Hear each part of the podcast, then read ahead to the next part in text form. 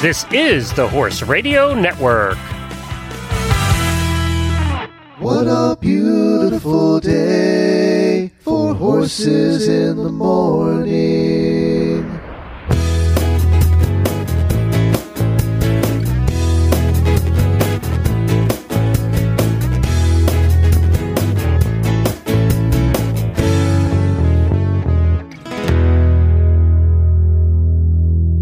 I am Glenn the Geek from Ocala, Florida.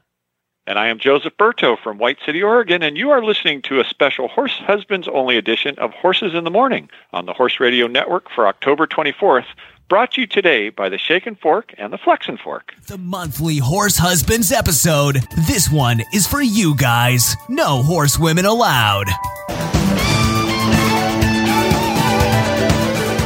Well, welcome back, everybody, to the fourth Thursday of the month. And the fourth Thursday of the month means it's horse husband time. And of course, you heard in the opener that this show is forbidden for horsewomen. However, one of the topics we're talking about might be of interest to horsewomen. Uh, Yeah, actually, two and of it's them. not them snoring next to you either. No, two of them might. Tell tell us about the uh, guest that you have coming up first. Well, on today's show, we have a man who seems to have discovered the fountain of youth. And what makes it interesting is that he located it on the back of a horse. He rocks the manly man quotient with skills on so many levels, but has a gentle demeanor that horses just love. To find out more, stay tuned.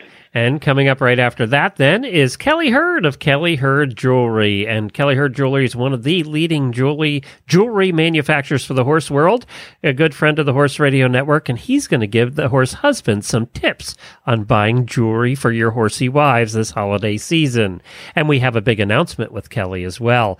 And then to end off the show, we're going we're going to some fun stuff to talk about that we've all played with a little bit, and that is we have Randy on who has one of the most successful podcasts about drones called the Drone Radio Show. Yep, we're going to be talking about drones at the end of the show. All of that is coming up. Now, I uh, posted a video in the auditor room, and I'm going to post it up on Horses in the Morning as well. So you'll find it there. Go to the Horses in the Morning Facebook page. It was a well done video of Joseph flying his ultralight. It, Joseph, I don't know who did the video, but it looked professionally done. It was it, uh, interestingly enough, that was a person who came responded to my ad because I have that that ultralight for sale, and he came out and he asked if if he could film it, and and I said sure, and I did basically. I go out for 20 minutes, usually on our ranch here, and I zip around the trees and make turns and banks and and just have fun with an ultralight. And he filmed it, and um, a couple of days later, he said, "Hey, I put this together," and I watched that video, and I my mouth was just, "Oh my god, the talent that that guy had to edit and put music and and make was all beautiful. go." it was beautiful. It was There's- beautiful. There's no, and it's and it's not the order that it was filmed. You know, it's one thing. I mean, I would point my camera Yeah, or whatever, let it and, go. and Yeah. I would. yeah, I let it go. He didn't do it. He wrote a story and he made it match the music, and it just it's just incredible. It Beautiful. Made, it made you look impressive. well, it's smooth. let's put it that way. And and the ultralight, um, it it did that particular day. It's something I'd done a lot, so it was it was just me out having a good time. Did he buy it? That's the ultimate question. He did. Ah, yay! In the end, he he bought the ultralight. Yep, I'm really happy for him, and it's going to stay local. Uh, he's only about 45 minutes away, and I sold that ultralight to buy another one. But but here's the thing, you know, if you've got a little 14 hand, perfectly trained uh, Mustang or Andalusian or something, and you're out doing cra- classical dressage, and it, it's just so light and easy to use, and then you go get your your 17 hand giraffe, and then you go try to do the same thing. It's better, but it's also different. And and the new ultralight that I have, I'm still not absolutely convinced that I'm not going to wish I had the old one back because the new one isn't quite as ultra light as as the old as the new one is. Uh, you didn't wreck it, did you? Is that what you're trying to tell us? No, no, Oh, no, okay, no, good. it's, no, no. It's it's not wrecked, but it. This other one is. It, they're so pure. It's it's the, the original ultralight was very lightweight, 250 pounds, and it's just some fabric or Dacron, some tubing, a propeller on the back, and a snowmobile engine. And when you're flying the thing around, your legs are out in front of you, and you think right, and they go right. You think down, they go down. And it's just the purest form of, of Wright brothers flying. But that's all it will do.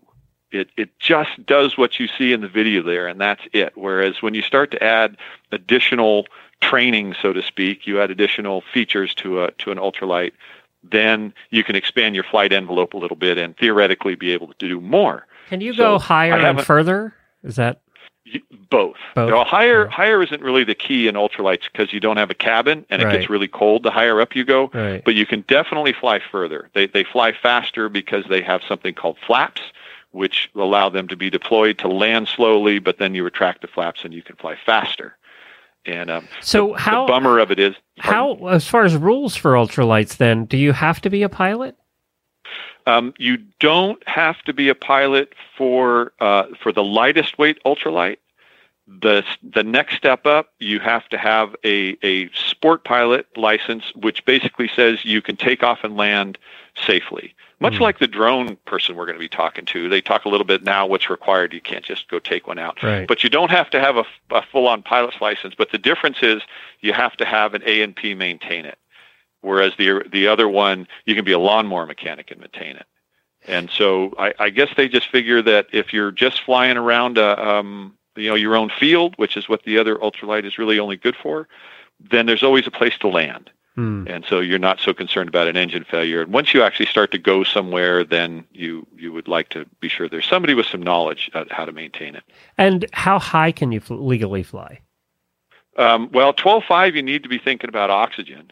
And so oh, so you can I- get up I- that high, up the airplane Oh, yeah. yeah. Oh yeah, yeah. You can you can get up higher than than you'll be comfortable. Believe me, when you you get up to six thousand feet and um, it's cold. I mean, I I overdress every single time I fly because I know that by the time I'm four thousand feet above the ground, I'll be cold. I've flown in Piper Cubs, and I think the highest we've gotten actually is five, six thousand feet, and that's all the higher I wanted to go in a Piper Cub. And you're going up there, you know, in a lawn chair. So, um, yeah, yeah. eh, But the the view is great. The thing is, the higher you go, the slower it feels like you you're going. Ah, that makes sense. And since you're already going slow in the first place, when you get up to about standing two still. thousand, it feels like you're going backwards. And then you look down at the cars, and they're all passing you. and then you go lower, and they're still all passing you because you have a headwind and you're only doing 15 miles an hour. So, that make you want your helicopter back? uh, no, no. The, the helicopter, the the cost of the dollar bills piling up underneath the rotor blades to make that thing go off the ground is not something that I want to. yeah, your little uh, your little motorcycle engine's much cheaper. much cheaper to operate. Yeah, Well, I'm yeah. glad you're Yeah, having fun a- with it. Yeah, there's a joy to, to flying ultralights that's that's really kind of indescribable. And this is not to say that they don't require skill. Just because they have a term like ultralight does not mean you're going to get in and teach yourself to fly it. It, it it's not just not going to happen. You're going to get up about 35 feet. You're going to get scared, pull the throttle, and crash. so you you, do have Just to like go I out did with my drone. well, anybody that has a horse will know that you, even if it's a trained horse, you get on and squeeze your legs to that horse and grab the reins for balance, and you have a problem. And so, you know, everything requires. A little bit of Fortunately, you're not uh, a thousand feet in the air when that happens. Fortunately, No. yeah. Yeah. Yeah. Well, that's fun. I'm glad you're having fun with it. I'll uh, definitely hop on over to Horses in the Mornings Facebook page, and you'll see the video there of Joseph flying around. Yep. All right, uh, let's go to our first guest because we got a lot of them lined up today. Well, my wife Diane has found a secret to a better horse. Located in Prineville, Oregon, his name is Terry Neal, and he has developed a style of outrider horse training that is pure horse communication magic. Over the years, we have sent several horses to Terry to, uh, to be introduced to a special blend of arena and trail work, and it's astonishing the transformation that occurs. Welcome, Terry. Well, it's nice to be on the phone with you, and, uh, and I, I'm kind of uh, taken aback by all your flattery. So, Oh, You know, Well- you know, you know what I pictured? You said outrider horse training. I pictured you taking every horse to the track Because when I think outrider, that's what I think, right? I think Oh, track. Yeah, Yeah. yeah, yeah, I guess that's right. Yeah.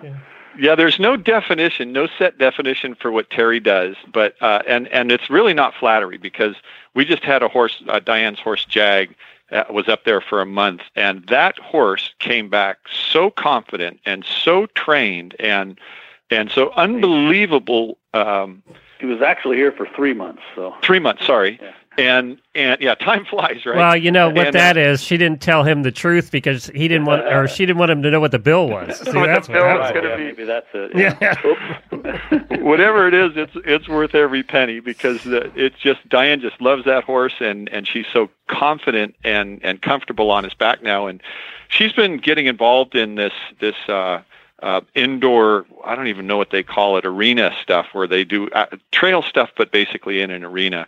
The and trail uh, class caller. I trail classes and he's such a star and he came back such a star and so confident but before we get into that i wanted to know a little bit about you personally and um, how you got into horses and your relationship with your wife when that started and there's so much interesting things about you that um, maybe you could tell us a little bit about terry neal Well, well, okay. Uh, don't usually talk too much about myself, so um, I've been riding seriously for approximately 25 years. Uh, before that, I would have been on horses and stuff and been around them a little bit, but it wasn't a part of my life. So, but the last 25 years, pretty much, and roughly, uh, I've really uh, enjoyed being around them and, and spent probably more time around horses than I have people. So. Um, and and ha- during wife- that 25 years were you married to, to your wife the, the whole no, time? uh, we met through horses. Uh, We, uh, I had a, a horse that was boarded real close to where she lived, and um, and I would go with her and, and ride and, and uh, take care of my horse, and that's how we met. And we and this was down in the bay area. Your wife's name is judy. Is that correct that's correct, yeah. And this was down in the Bay Area that you met? Yep. hmm Yeah, north of San Francisco, about uh, 40 miles. Uh huh. Uh huh. Yeah, that was my old stomping ground as well down there. Yeah, yeah, that's kind of strange, huh? I figure Yeah. everybody's trying And to get out of California. yeah, and that was going to be my next question. So, so you were both uh, you were both attracted to riding and that kind of thing, and then tell us a little bit about um, how you met, how you dated, and how you wound up where you did. Well, uh, in I already said that that uh, my horse was boarded next to where she lived, and so uh, we just met each other through horses, basically. You know, just saying hi, and we would ride on the same ranch down there uh, quite often, and and so we'd go out together and and uh, and ride, uh, and then just you know one thing led to another. We got married in 2001, and I had a ranch in Southern Oregon, down where where where your place is going to be pretty soon. I bought that place in 1990, and so we'd go up there, take our horses up there, and, and ride up there as well, you know. And uh, but that's uh, that's how we got uh, to know each other, and um, then uh, as far as uh, the uh, the uh, move to Oregon, uh, that was kind of a an unusual thing. It, it's uh, always funny how you look back at things and you see how did how did this happen? And then you think, well, if I hadn't have done this, this wouldn't have happened. If I hadn't have done that, this wouldn't have happened. And these are all in a good way, uh, Right. But it can happen the other way too. But uh, anyway, uh, I was invited to participate in a clinic up in Bend, Oregon, um, and uh, so I came up here uh, and uh, rode in the clinic. And when we were right, when I was riding in the clinic, uh, Judy was we were looking for another horse for her because her other horse was getting kind of old and really great horse, but but he was getting old and and you could tell he was just kind of getting tired. And uh, so we were looking, and there was this real nice bay horse tied up to a horse trailer. It was a three and a half year old, as it turned out. And uh, she kept pestering me to ride him the whole time through the clinic, and I didn't, of course, until the very end. And we, the clinic's done, and so she said, "Are you going to ride that horse?" And I said, "Well, I guess so." So I threw a saddle on him, and off we went out into the sagebrush where the clinic was going on. And uh, and gosh darn, this this horse, uh, the best horse I've ever bought. I mean, it was just uh, it was amazing. And you just uh, three and a half years old, you'd take him out, and he was a thinker. Um, and I and you guys have ridden a little bit or a lot maybe, and uh, but you know if you have a young horse and you come up to a a small ditch that has water in it, they you tend to do one or two things. Usually they'll hesitate or you know not want to cross it, or if they do cross it, they want to leap across it. Or in mine's case, he wants to roll in it. Want to roll? Well, that's even more unusual. I don't know what kind of horse you got, but that's pretty A strange. hackney, of course. Yeah. Yeah. Yeah. And it's a famous video now. Yeah, Hopefully, you're not on him when he does that. exactly. I drive carriages. That's even worse when they want to roll in it. yeah. Oh man. Yeah, but he just kind of looked, put his nose down and stepped across it, so it worked out pretty good. Um, that was, you know, kind of an indication that he was a thinker, not a reactor, and that's the way he's always been. But we still have him actually too. He's 24 years old now, or close to it. And, uh, so Now, Diane was but- telling me in, in your, we're going to come back to that, but Diane was telling me that your background um, in some ways it suits you perfectly for what you're doing because you, you used to own a gym and then you also um, uh, had multiple black belts or, or into, into martial arts yeah, yeah, and that yeah. you were also a, uh, a farrier. I still am. Yeah. mhm. That's, so you know we have this thing called manly man traits here. It's been you know we always talk to people about stuff and like you're hitting all the points. Yeah. I mean, do you ride motorcycles and No, I used to, but I was that was, I gave that up. of course he did. And, Yeah, it's really amazing. yeah, and? I'm starting to feel like a schmuck now. Thank you very much. right. Yeah, Here we yes. go again. well, more the reason I wanted to bring that up is that, that there's been a lot of life underneath your your um, your saddle, and I wanted to to ask people or ask you to tell people how old are you, Terry? So I just turned 70. That is is absolutely astonishing, especially when when we're going to go into a little bit about your business now and and listen to what you do. So, your business, I, I want you to tell me about it. But how did you come up with the idea for what I call outrider training, or I don't know what you call it, but what do you call your business? I don't call it anything. Just, uh, just good, good horsemanship. really. Or Don't need more than that. Yeah. Yeah. Well, describe uh, what this good horsemanship entails, because it's not it's not a Lyons training or it's not a, a, a Parelli training or anything like that. It's it's completely different, and it doesn't involve just arenas. Um, tell us a little bit about your specific blend of special sauce there.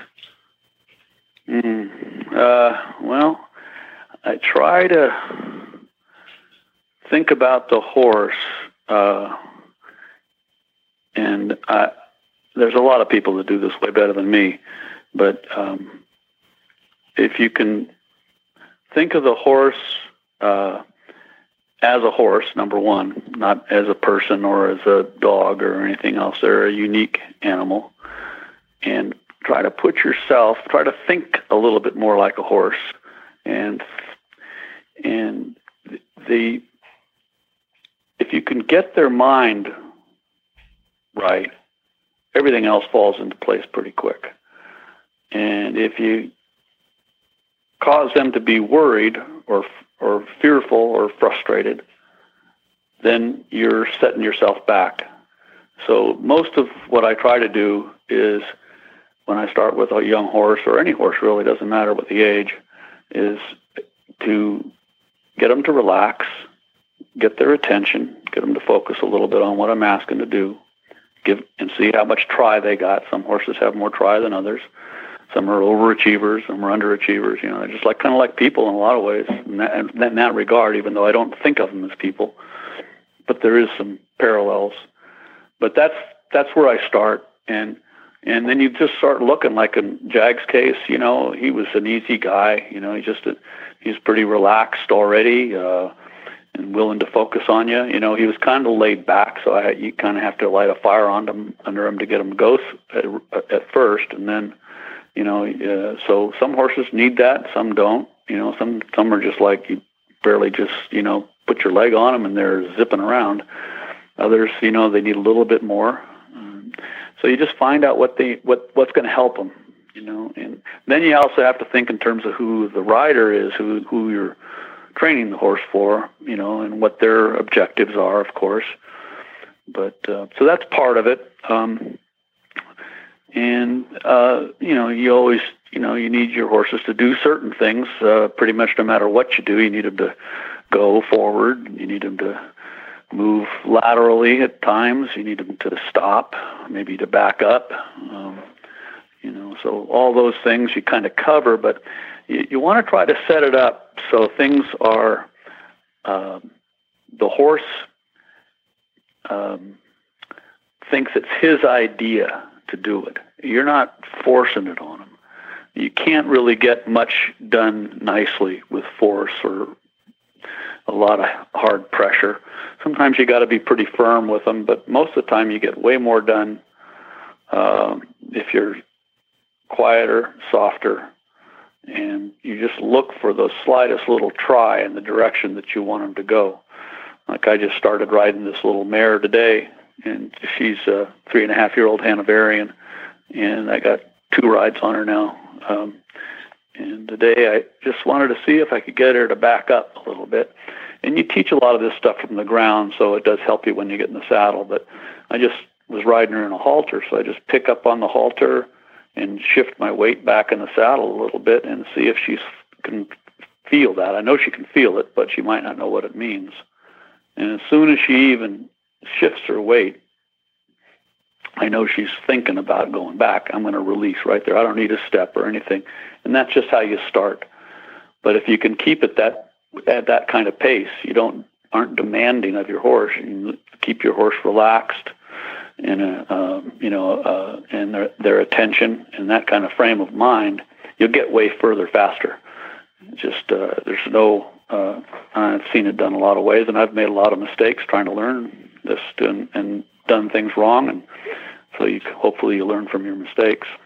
Well, your wife being a photographer, when Jag was up there, one of the nice things was we got um, updates all the time, beautiful photographs. Yeah. But what's really cool about what you do, and and I, I didn't hear you say it specifically, so I want to bring it up. But you you I call it out this outrider training because you ride out. You literally take customers' horses and and saddle them and ride them and take them out in the mountains and take them Oh, out yeah. doing cattle.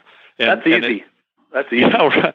Well, that's the fun part about it. If you think about it, that that you're actually getting paid to do what everybody would be loving to do, except with your skill level, you're actually introducing new obstacles and new new achievements to the horses you're doing it. And uh, tell us a little bit about your your riding out training that you do. Well, everybody thinks it's like real um, dangerous or complicated, or, and it's not. It's actually easier than riding in the arena. Horses aren't aren't really attracted to arenas. Uh, and Right, right, right. But uh, they do like to travel. They they like to go places, and if they, if you've got some wide open country or you you know and stuff, uh, they want to go, and and it's the easiest thing in the world. I mean, you just get the horse going, and you know they'll want to see what's over the next rise, just like you do. You know, and uh, it's easy. You know, uh, that's Well, that's it, it's easy if you know the answer, but but a lot of people just kind of what you said. Well, you, you walk up to that I- stream and and you got to know not to to be asking for things that the horse will be not able to do. And in your particular case, you know, I watch you work through and take the time it took to get Jag to cross comfortably. And once you did it once, it, every time after that, it was nothing to it. Oh yeah, yeah. You, you, sometimes you know it's like a lot of things. You take a little extra time the first time because you're not thinking about whether you can get. A, I don't. I don't even care if I get across the creek. Right. The main thing is keep the horse relaxed and let him know what you'd like to do, and see if he'll try for you. And uh, if he gets a foot in the stream, and and that's all he does that day, then that's okay with me. Almost always they cross. I mean, I don't think I can remember one that hasn't. But you know, you don't approach it with any kind of agenda, and uh, just let them let them figure it out on their own. It's- and they go across it, and then it's easy. It's funny how we expect our animals to learn quicker than we do. Because we don't get everything the first time. It takes us practice over and over and over to do anything, right? That you're first starting out, you don't get it the first time. And yet we expect our animals to. You know, the funny thing though is, uh, Glenn, that they learn way faster than we. do. Well, yeah, I mean, I, I agree with you, but you know, it's it's just like we have this huge expectation that they're going to get it right now, first time. Yet, you know, we spent twelve years in school to get some of it. right? Oh So- yeah, yeah. It, it, it is astounding how people think you know like oh I'll send this horse to a trainer for 90 days and he'll be you know dead broke and all that I, stuff. I, I got to ask you about this because we this has come up. We've been doing this show ten years now, a long time, every day, and this has come up before. And I, I never got to ask this on the horse husbands episode, so I'm going to ask it now because no women are supposed to be listening.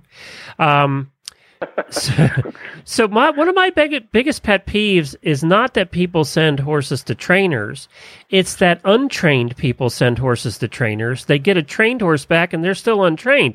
Now, in Joseph's wife's case, she's she's trained. She's a she's a competent rider, but you know, so many times they send the horses away, they get them back, they still can't ride the horse, and they blame you. How do you overcome that? Uh, you don't. Yeah, well, there you go. You don't. I I mean, unless the person's willing to put some time in and learn how to ride. Uh, then, Do you ever know, address it though? It's happened to you. It's had to. You're you train horses. Oh horses. sure, yeah. Do you I- I address it and know, say you the know, problem's I- not the horse, it's you? you, you you try to i guess one of the things i try to do is get the horse to fill in for the person as best, best as possible so you know you kind of maybe overdo stuff that you i mean if it was my horse i probably wouldn't spend so much time on certain things but i might overdo things with them just so that they're you know they're so routinized to something that they'll fill in for the person who doesn't know what they're doing i had a i got a little mustang that i trained for uh, started for a guy uh, put 90 days on him, kind of like I did with uh, Diane's horse, although Jag was already started. But uh, this horse was fresh. You know, he was been halter broke and stuff, but never ridden. I had him for 90 days, turned him over to my friend, and I know he didn't ride him hardly at all because he only rode with me because he was a green rider. Never spent any time to figure out what I did with him. You know, and so he'd just follow along, and and and Ken thought, you know, my friend thought he was, you know, really riding. well, his horse was just following my horse. You know, we'd go out and gather cows, and and uh, and every once in a while we'd have to separate, and then things would come apart for him. You know, so uh, know, it's it's uh, uh, and I have him now. He he ended Ken, my friend, hurt himself not on a horse, but just through old age, I guess, more than anything, and uh, couldn't ride anymore. And he ended up giving that horse back to me because I had liked him a lot, uh, and uh, at the time. And, uh, but you know that's a that's a that's a real problem, uh, and it's unfortunate. But you know, a lot of people, ex, you know, like I, I kind of relate it to like various machinery, even though horses aren't machines, they're not not not even close. But you know, I could give, uh, you know, I mean, I mean, Joseph could give me a helicopter, and it'd be a perfectly good helicopter, and I, and if I got in it, I'd wreck it. You know, 'cause I Oh, we wouldn't even get it off the ground. We wouldn't know how to do that.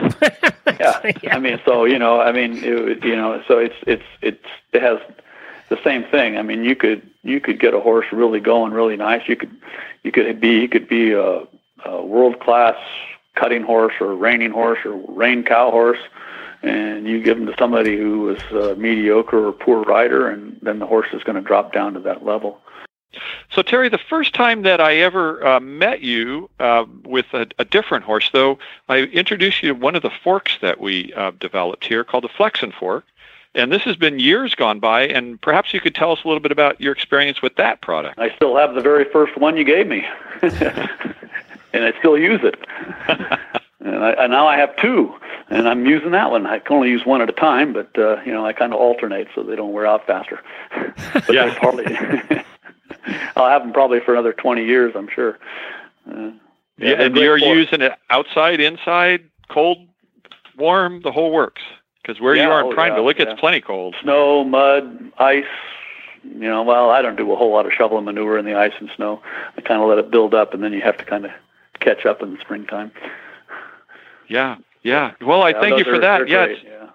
it's always nice to hear um, feedback from people. The only time Joseph? I, I've Terry, I just got. Do you have the regular handled one or the carbon fiber handled one? Do you know, I'm not even sure. really. Joseph? Do you know what she has? Uh, he's got a fiberglass. You've got one of the blue-handled ones. Yeah. Okay. Yeah. So I got the carbon fiber one just now. I've been using the one you're using. I've used for what six, seven years, and and I finally the, the basket's fine, but the handle started to wear out. Um, Really? Yeah, because we we bang them around.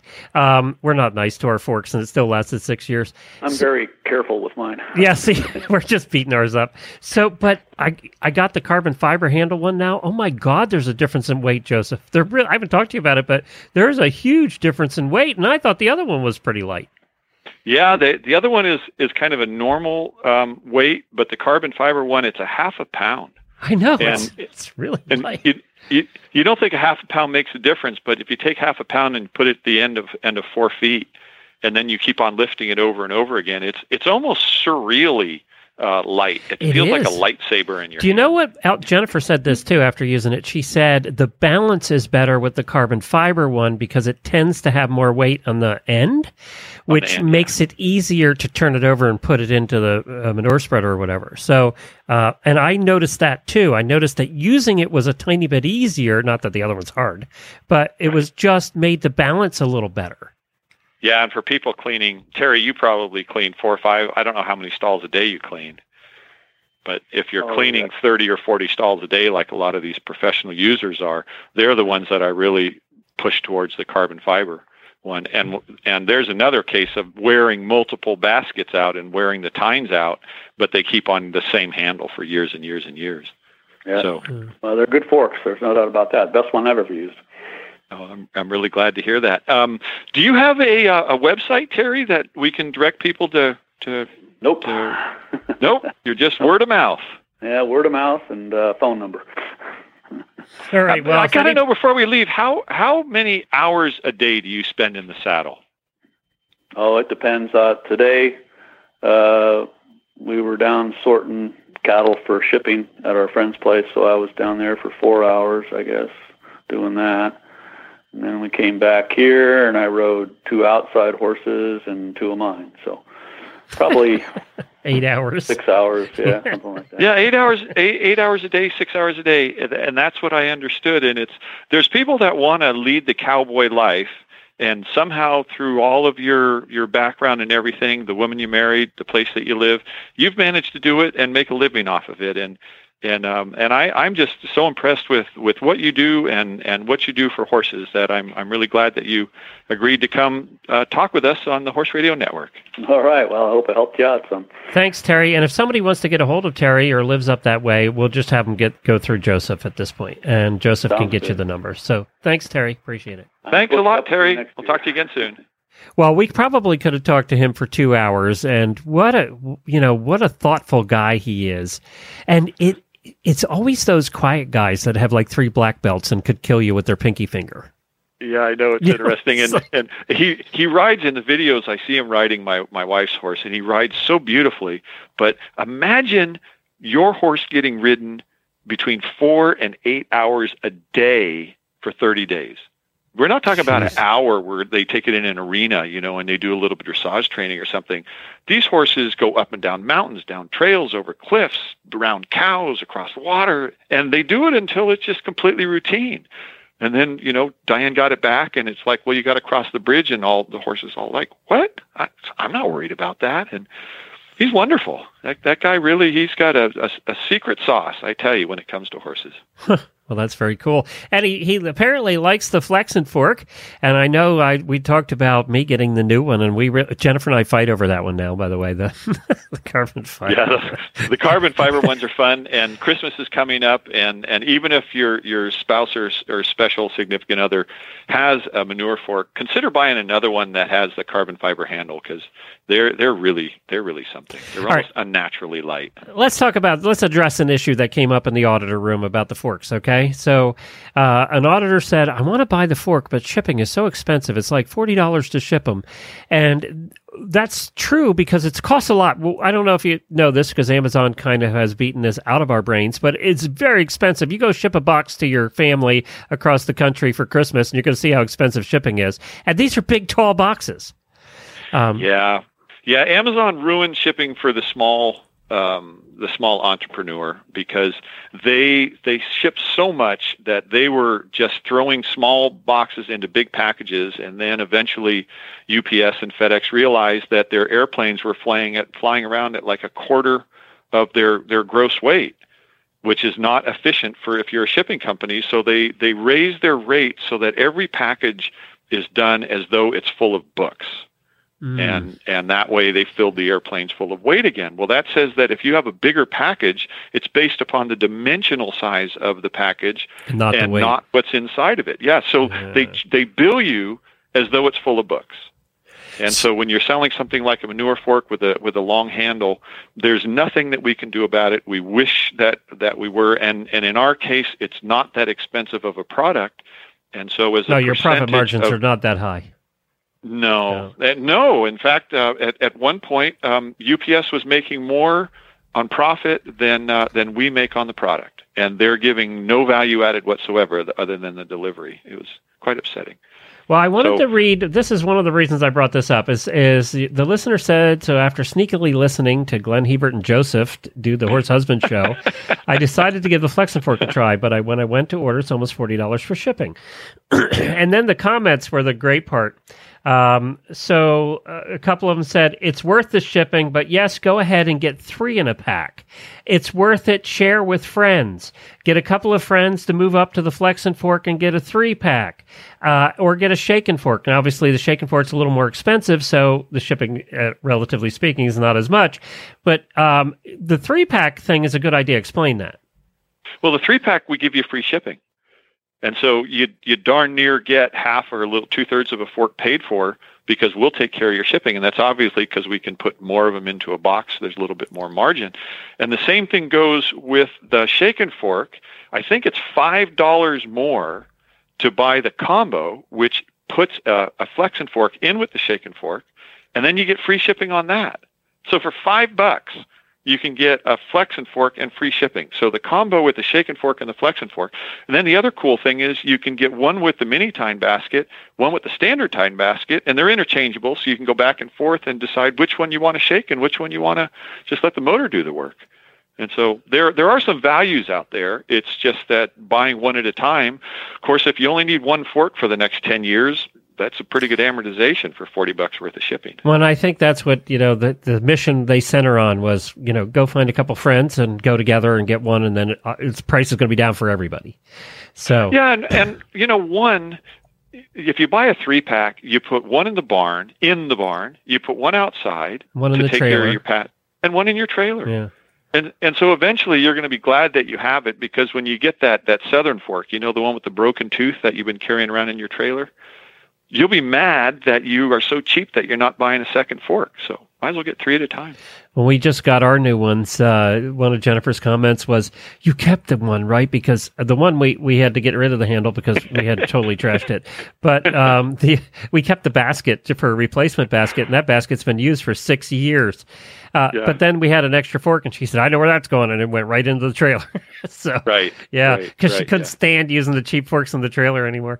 But yeah, it's uh, holidays are coming. This is an excellent. We're talking about gifts coming up here with the next guest, but this is an excellent gift. It's a gift that will literally keep on giving or forking or manure forking for about. Uh, ten years. So, uh, you heard you heard Terry. It's the best fork he's ever used, and he's seventy years old. So there you go. Uh, yeah, and get your get a fork with one of uh, with one of Herd's bracelets put on it, and you've hit all the bases. Oh, that's a beautiful idea. Where can they buy it? Uh, it's at equitymfg.com. That's E Q U I T E E MFG.com. And uh, my wife and I both work here, and so you're not going to um, get some some faraway India phone call order taken person. Give us a call. Well, coming up next, we have a friend of the Horse Radio Networks for years and years and years. I well, I've probably been seeing him at trade shows for for tw- eleven years since we started the Horse Radio Network, and that's Kelly Herd of Kelly Herd Jewelry. We're going to be talking a little bit about jewelry. We're going from a tough cowboy to talking about jewelry in the holidays. And guys, you want to listen to this because you know we screw up holiday and gifts for our horsewomen all the time. Kelly's here to make sure we don't screw it up again this year. Hi, Kelly.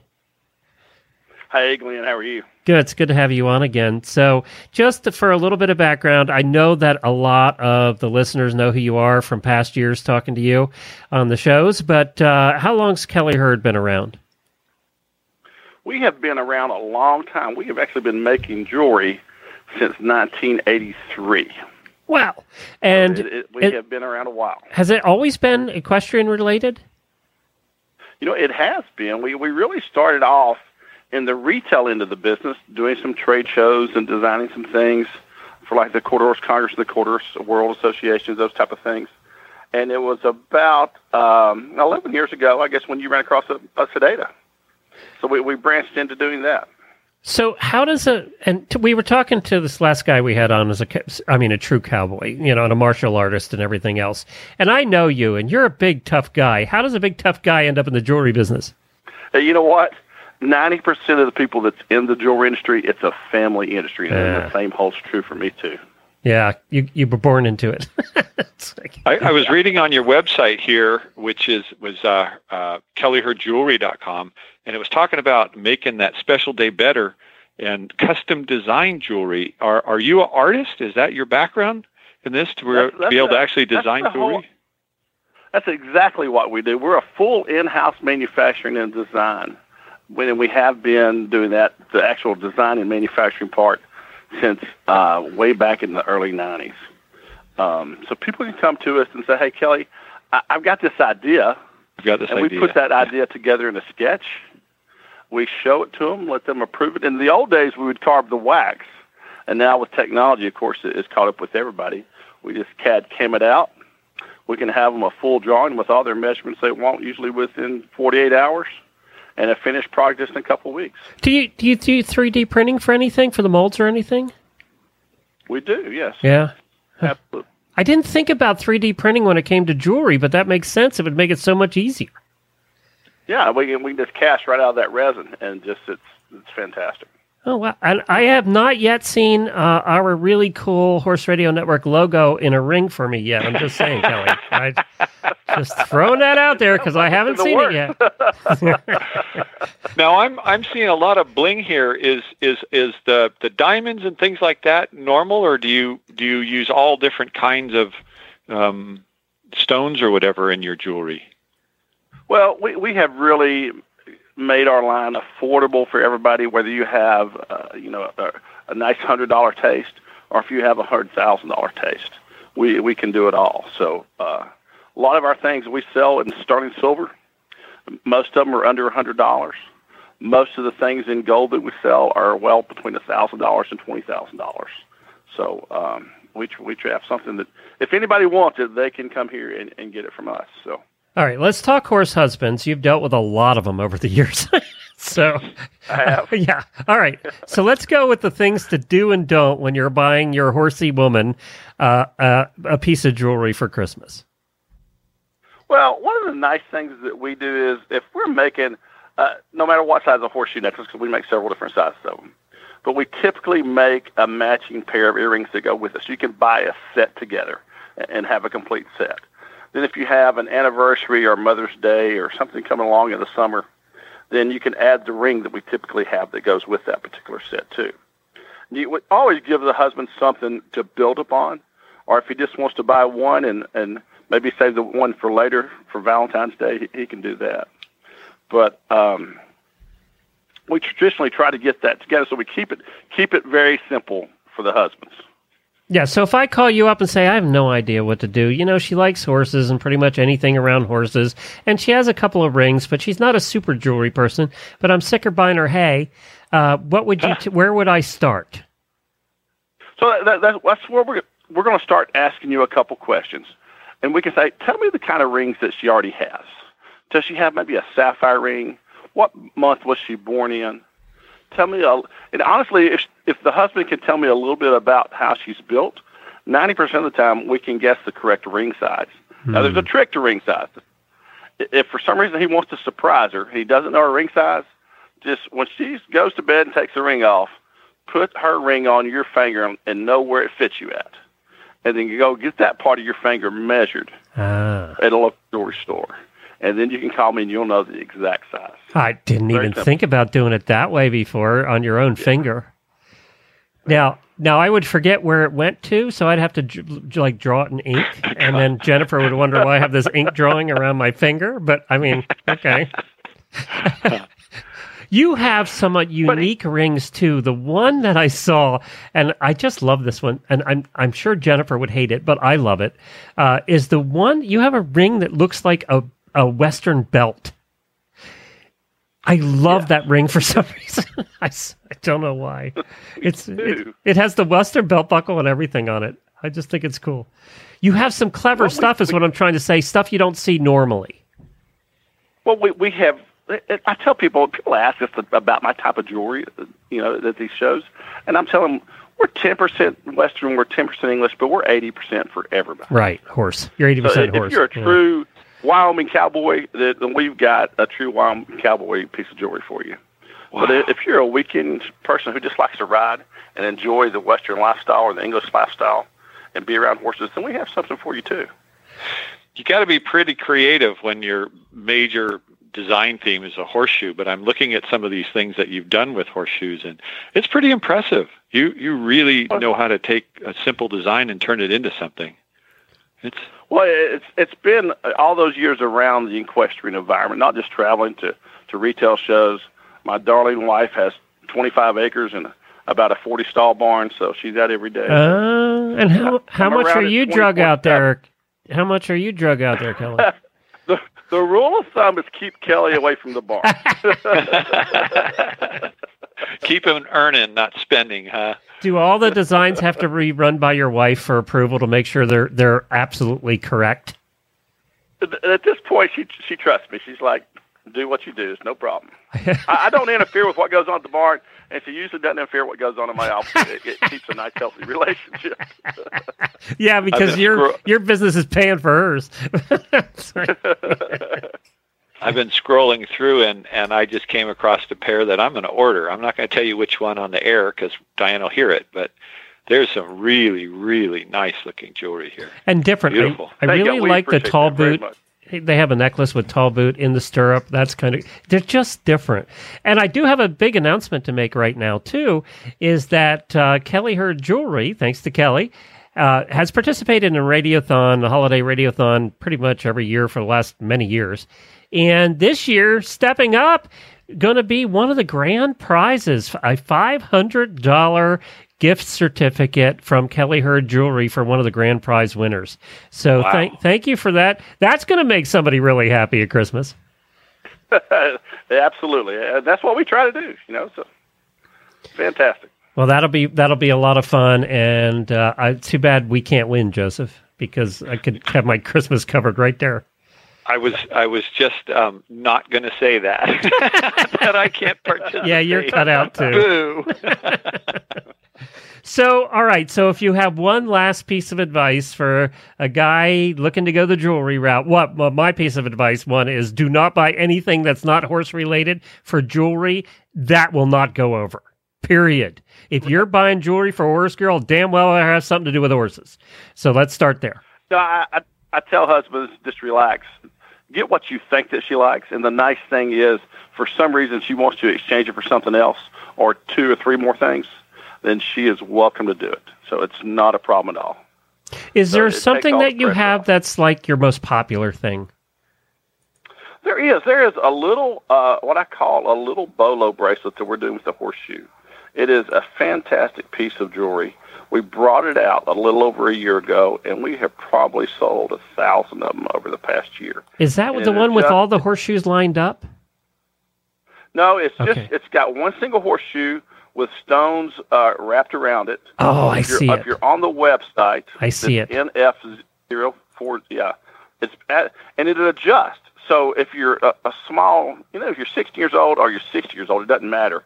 It'll adjust to the size of your wrist. Sterling silver. um, it's a it's a uh, kind of got a western bo- bolo tie closure at the end. It's 125 Right. bucks, so it's the right price. Yeah, yeah. exactly. Well, that's cool.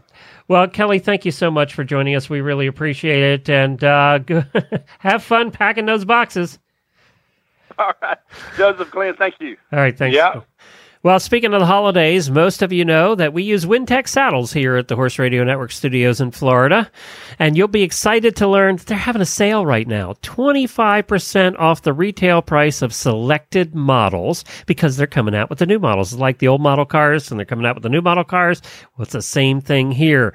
So you're going to want to take a look right now at the popular Wintec 500 All Purpose, the Wintec Pro Jump, Wintec Isabel, Wintec Pro Endurance, and many more models because they are having a sale at up to 25% off. You know, winter's coming, and this is the perfect saddle for winter. One, because when it gets dirty, you hose it off. Literally just hose it off. You don't have to worry about leather cracking. You don't have to worry about drying out in the winter. You don't have to worry about mud, rain, snow, or anything else. It doesn't matter because it is truly weatherproof. And, and, you know, it's one of the reasons we love them here in Florida. We can leave them outside in the summer when you can't leave leather outside. It molds overnight. So we leave them outside all the time, hose them off, wipe them down, you're done. So this value or this offer is valid now while supplies last. You got to get in to get this 25% off. Visit your nearest Wintec local or online dealer today or visit wintec-saddles.com. That's wintec-saddles.com. Don't forget about the easy change gullet system and all the other reasons that people buy Wintec saddles. And you know, Glenn, here at, at Firefly Ranch, we have Wintec saddles. Really? I didn't know that. Talk- yeah. Well, one of the things we were just talking about was the lightweight of the carbon fiber handle pole. And and what we really appreciate about Wintec saddles is they're so lightweight. And Yep. and as people age and it gets harder to to to put that heavy saddle on your horse, it's really nice to have a Wintec that you can throw on there. And um, you can use that gullet system and, and change it over from different horses. So we we think they're great. We've got several of them. And you have a lot of rain in winter where you are. So Yeah, like, yeah, we we do. All right, let's talk drones. Well, we are switching gears again on this show. We have gone from the manly man to talking about jewelry for your sweetie, your horsey girl for the holidays, to now being talking about guy stuff.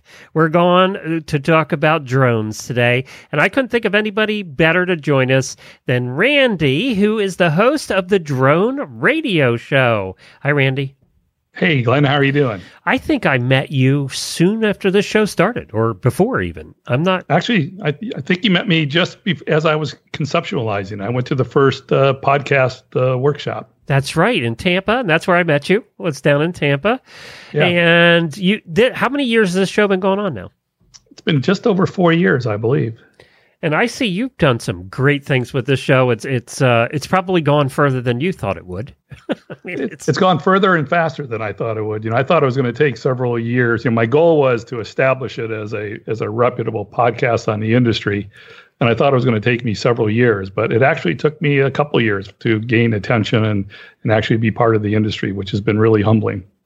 and you you talk about the business of drones, right? Yeah, the podcast is, uh, you know, the tagline is the, the, the show about drones and the people that use them for business, fun, and research. So I, I answer the question people want to know about, you know, what what do you what, what can you do with a drone? You know, can you make money? Can you have fun? So I interview people who are doing all those things. They're building a business. They're doing something very innovative with the technology. They're out uh, doing some research. So I interview people that are just regular people who have found a way to make some extra money, all the way up to vice presidents and CEOs of major corporations. And Joseph's a helicopter pilot, f- fires for many years in that helicopter, and also flies ultralights. Joseph, uh, do drones bore you, or do you like drones?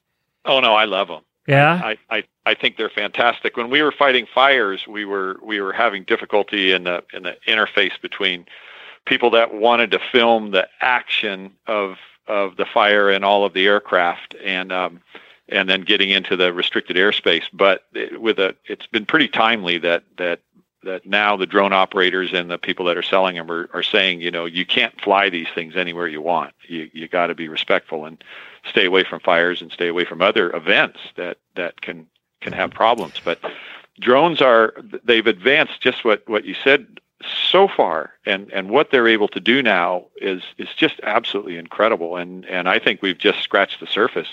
Um, it wasn't that long ago that a drone was something that was used for the military and now everything from, from uh, beginners to to absolute professionals are flying drones. And that's one of the things I was going to ask you is I think the biggest changes have come in the beginner drones haven't they Uh, yeah, well, the, there's a lot of changes that are going on, and a lot of you know from the hardware side. You know, the part that's really starting a, a big trend that uh, I don't I don't think was anticipated is um, the manufacturers were producing these um, drones for the consumer market because they were considered hobby type uh, activities. And then they started think. Then the commercial interest started to grow a little bit. And what was starting to happen is the commercial sector uh, started using the hobby drones to do some of their work. They found that the drones had the had the kind of features they were looking for. And the challenge is is that when you're a commercial commercial entity, you know, you're looking for a commercial grade drone, where a hobby drone is not a commercial grade drone. So there's been a big change in the industry of making these hobby drones that can actually do commercial work and so that that creates a whole different hobby drone it's no longer a hobby drone it's actually a it's something in between a hobby and a commercial drone so you're finding these drones that have features that that uh, that a, that a that a commercial person would want in the hobby market. So it's been very interesting. They're no longer toys uh, any uh, uh anymore. They're actually uh, fairly sophisticated uh, flying vehicles you can tell. I mean, the movie industry is one that, boy, you have seen drones and TV. I, some of the shots they'd have to rent helicopters for. I mean, it must have caught, cut, cut costs tremendously. Oh yeah, the, the, the, that was probably the big, the first industry to really jump into it was the the movie, the film and television industry, because just for those same reasons that it enabled them to get shots that it would require a helicopter. Some of the still the high end movies will still go with helicopters because they're able to take up uh, the higher higher performance cameras, the heavier cameras to get the to get the quality they're looking for. But what's really helped was the lower budget films be able to get a shot that they normally wouldn't have been able to get, and uh, it's, it's opened up some creativity at that level. Oh yeah, you look at everything from like Gold Rush, the, the, these made-for-TV movies and and uh, reality shows, and how many drone shots are in those. And I don't even know how they do it if they didn't have drones, because their bu- budget is so limited. Right. And if I'm not mistaken, these days, uh, when I was flying the drones, it was because I had a commercial pilot's license, and you had to have that in in order to to to use drones commercially. But I think that's changed, hasn't it? Now, well, you, now you, you don't you, st- you have to get a certification. It's called the Part 107 certification, and it's a uh, basically you have to demonstrate a knowledge of the airspace and the rules of flying a drone. And so you have to take a test. Uh, you have to show that you have that knowledge. Uh, some of the questions are very similar to what a certified pilot would take in terms of weather and uh, and airspace around airports and so forth. Uh, and then others are uh, questions that are geared towards the actual drone industry and, and the rules and regulations for drones. So if you're going to uh, um, make think about making money using a drone, you have to be a Part 107 certified drone pilot to be able to do that. Now, mm-hmm. just flying it around my farm, you know, most people listening here have small farms or large farms. Uh, do I need any certification to do that now? No, if you're just flying it on your own property, uh, you, the key things that you have to do is you have to stay below 400 feet, and it's where you're proximity, where you're located in proximity to an airport. You have to make sure that you're not going to interfere with airport operations. Most of the new drones have a feature that is uh, a geofence for where you can fly and you can't fly. Oh. So it'll it'll already come if you're near an airport, you're in a or a no-fly zone. It'll already come uh, with the inability for you to fly, and you have to get it uh, unlocked. You have to justify where you're at and uh, and let the let the um, the manufacturer know where you're at so they can unlock it. Like I fly, I have a drone, a small drone that I that I want to fly indoors, and I happen to be uh, about three miles, less than less than two miles away from Tampa Inter- International Airport, uh, and I couldn't fly it indoors until I had the manufacturer unlock it. I had to let them know that I was flying it indoors so I could practice inside. I didn't, didn't want to have to go out and uh, find an open field. I wanted to practice some of my maneuvering inside. Are you using it to deliver beer from the kitchen? Be honest. Uh, that would be a good application.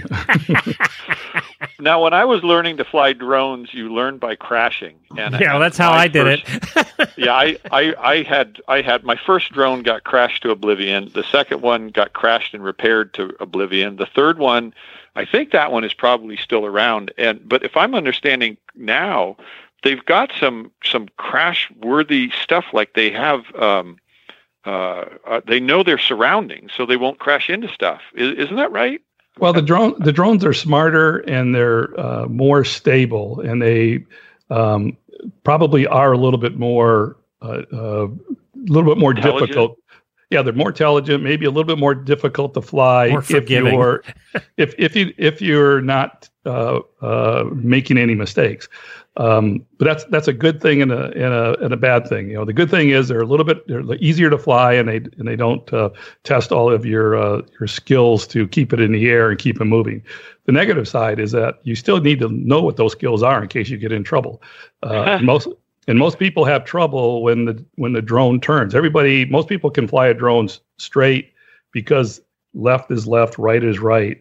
But when you're flying and the drone turns around and it's facing Backward. towards you, left is no longer left. And that's when I wreck it.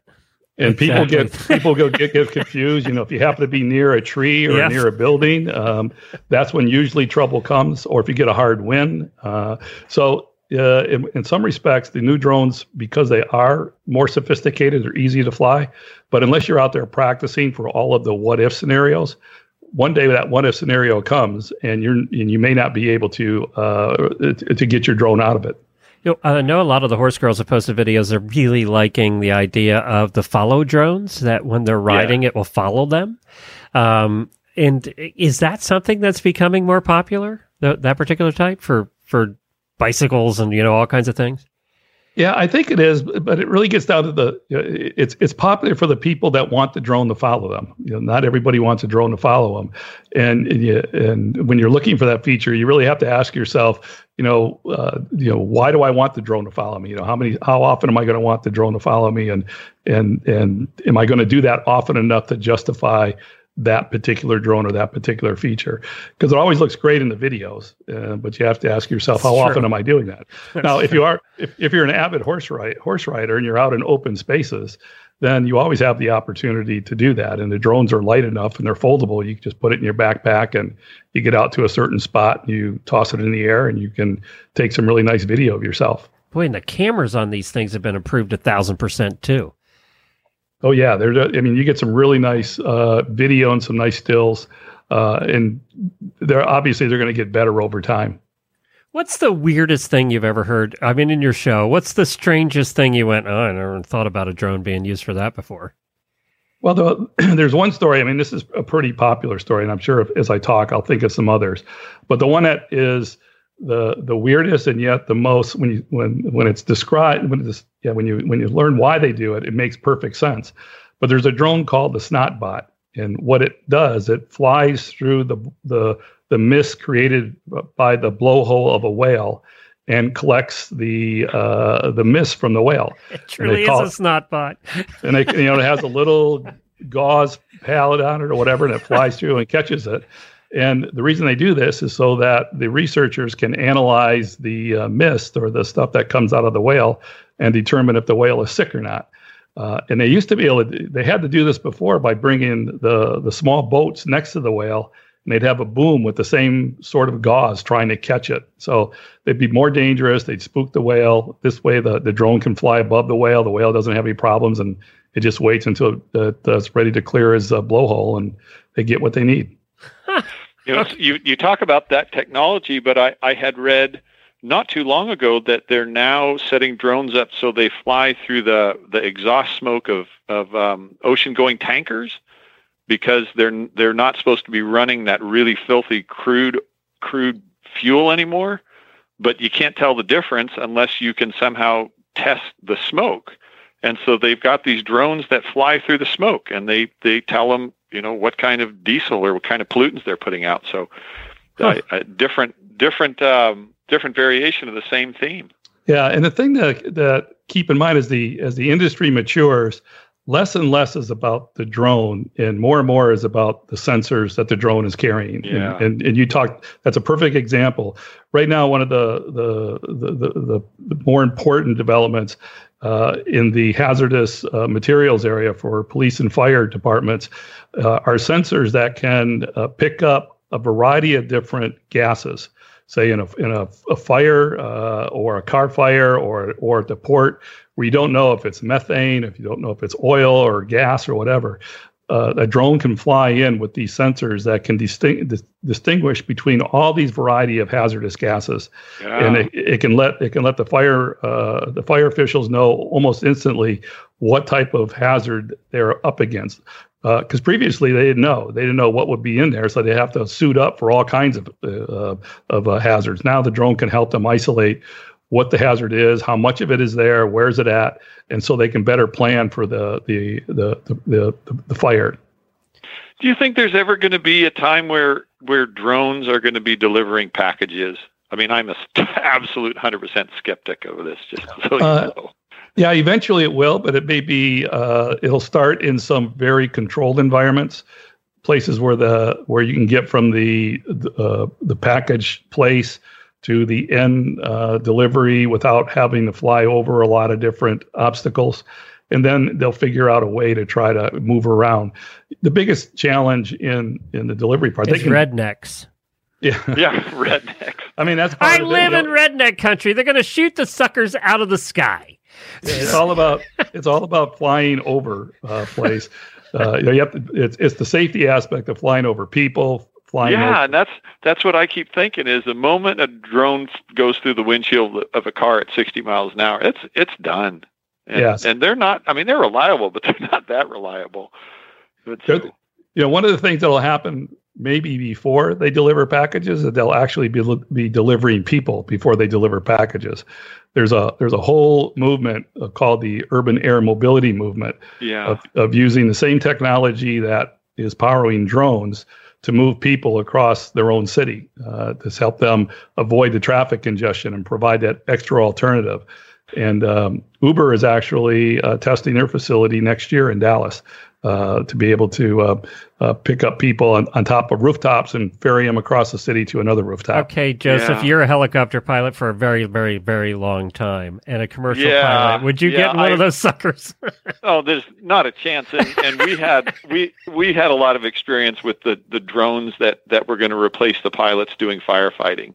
And I just said it's not going to happen in my lifetime. I mean, there's one thing on a you know when they're doing a commercial test but it's it, there's so many parameters that you have to put into into into practice, and and a human brain, I think, until a, a AI is so much more advanced, I'm not seeing it. I, yeah, I think it, I'll be out of business. It's going to be several years before you, any any of these air mobility systems are actually yeah. human are human powered, but the technology behind it, the engines and the ability to maneuver, the size, you know, the size are only like four to six people uh, planes, and they and they have anywhere from 12 to 18 engines that that can that can yeah. rotate, and yeah. they're they're quiet. Uh, but the idea is that just like any aircraft, uh, the FAA is going to want to see thou- hundreds of thousands of hours of flight time before they even move on to the next level. And as you mentioned, the AI has got to be proven over years uh, before they even let somebody go in there without a pilot. Yeah, they really yeah. don't want them flying through the 50 story office building and coming out the other side. That's right, not, exactly. yeah, that's. I, I read about their, their quiet drone, and they, they compared it to a fully loaded 12,000 pound Huey helicopter, and here they had this 600 pound drone, and it was you know half half of the the uh, decibel level. And I thought, yeah, but let's make it carry 12,000 pounds and see what its decibel level is. Yeah, so, right. Yeah, they were they really didn't do a fair comparison. So there's a lot of there's a lot of room for improvement. Let's put it that way. On, yeah, but for now, drones are really really great at the you know in, infrastructure inspections, being able to inspect yeah. bridges. Uh, they're they're very really power lines. Power realtors, lines. realtors, the, realtors one of the biggest users. yeah, they're using them quite a bit. Yeah. You know, the uh, electric industry when they the, the power plants uh, yeah. They used to be, they used to have to shut down uh, parts of the power plants. They have the have a human inspection now. They can keep the plant running while a drone does the inspection. So the amount of time saving and money saving that the drones are providing to some in- industries is pretty significant. I wish they'd have named them something else. You know, Other like an ultralight. It sounds yeah, because drones, you know, that was a weapons carrying system from you know World War II or whatever, and and now it, it's these small little toys that are flying around still have that name, and I, I wish they'd come up with with a, a, better name than a drone. Yeah, the industry actually, excuse me, the industry actually refers to them as uh, UAVs, unmanned aerial vehicles. So yeah. you know, that's the that's the other name is uh, UAVs uh, or UAS, unmanned aerial systems, and that's the, that's probably the name that most in the industry would rather. Uh, at least when it when it became started to grow, that's what they were migrating towards Yeah. But now drones have sort of become uh, people accept that a little bit more. They don't automatically equate it to a a, a destructive uh, power system. Yeah, I never yeah. thought about it, but droning does the word drone does have a negative connotation. We all know people who just Right. drone on and on and on and on. You know, it's I I didn't think about that till now. So, all right, well, we're going to wrap up with this, Randy. So, if somebody's looking at getting their first one, I know you, you're not recommending specific ones, but what do they ask themselves when they're going out and they don't want one that's going to end up sitting in the closet because they just got bored with it or couldn't fly it at all? What what what do you where do you start? I think they have to first of all ask themselves: Are they are they looking for to have fun with it and to learn about it, or are they looking f- to with the eye towards uh, a business? Um, and the the big part of it is no matter what drone they get, they're going to have to learn to fly it. So it's good to fly to buy a drone that isn't really expensive that has all the features that you're looking for. And there's a few out there that are within the four to five hundred dollar range that have the stabilization, the um, the sensors that will uh, help you stay uh, without running into things, the sense and avoid stuff. Um, that will give you the skills that you need to uh, to fly it, and then you can decide then whether or not you want to go up to the thousand or two thousand dollar drone and develop a, a business out of it. But you, yeah, you want to be able to do ask those questions. The other part is, um, are you looking for a drone to take uh, images and and learn how to fly, or are you looking to do something that's in the drone racing, which is really more skill based, and uh, that you really want to get into that, where really requires you to be almost like a pilot because you you're full control of the drone. And uh, and you can do uh, do some really crazy things. And they're fast.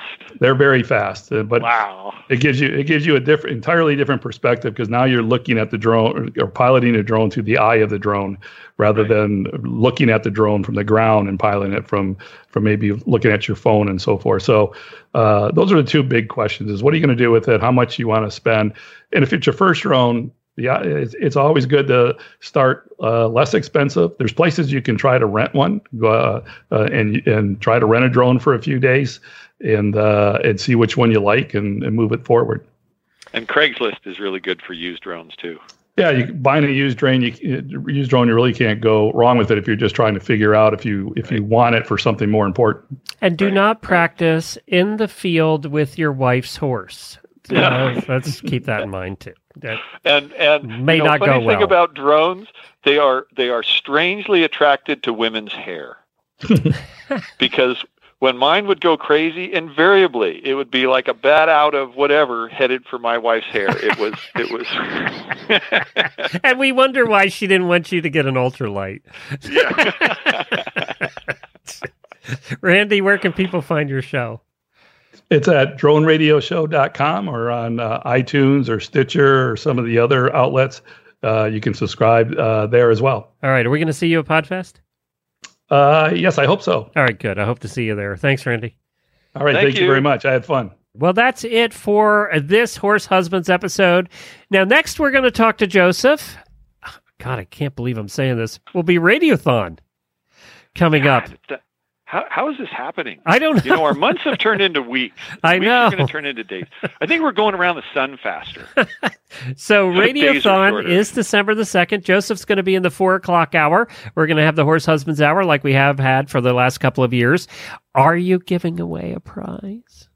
Oh, absolutely. And what are you giving Most- away in the Horse Husbands Most hour? definitely. We're we're going to give away just what we've been talking about. Their choice of either a mini tine or a standard tine carbon fiber flexion Ooh, fork. the fancy one. All The right, one. carbon fly, carbon fiber flex and fork. I can't say that. Um, so that's what we're giving away at Radiothon. So stay tuned, and we'll be talking a lot more about how to win and to enter. And if you want to find out how to enter, go to holidayradiothon.com right now. Uh, and of course, you can find all the past episodes of the Horse Husband episode on horsesinthemorning.com. Scroll down to the middle of the page. You'll see all of the little banners there for the monthly episodes, and Horse Husbands is listed. Click on it and brings up all the past episodes. To buy a flex and fork or a shake and fork, you go to E E E G dot com. Equity mfg.com. And don't forget, tomorrow is Really Bad Ads Day. Get your ads into Jennifer at horseradionetwork.com. You're playing this month for a box of crap from my closet. so, yeah, and it's the most coveted prize we do. People have it on their bucket list to win the box of crap because it's not all crap. I mean, there's some good stuff in there. It's just stuff that I've been sent that I don't want.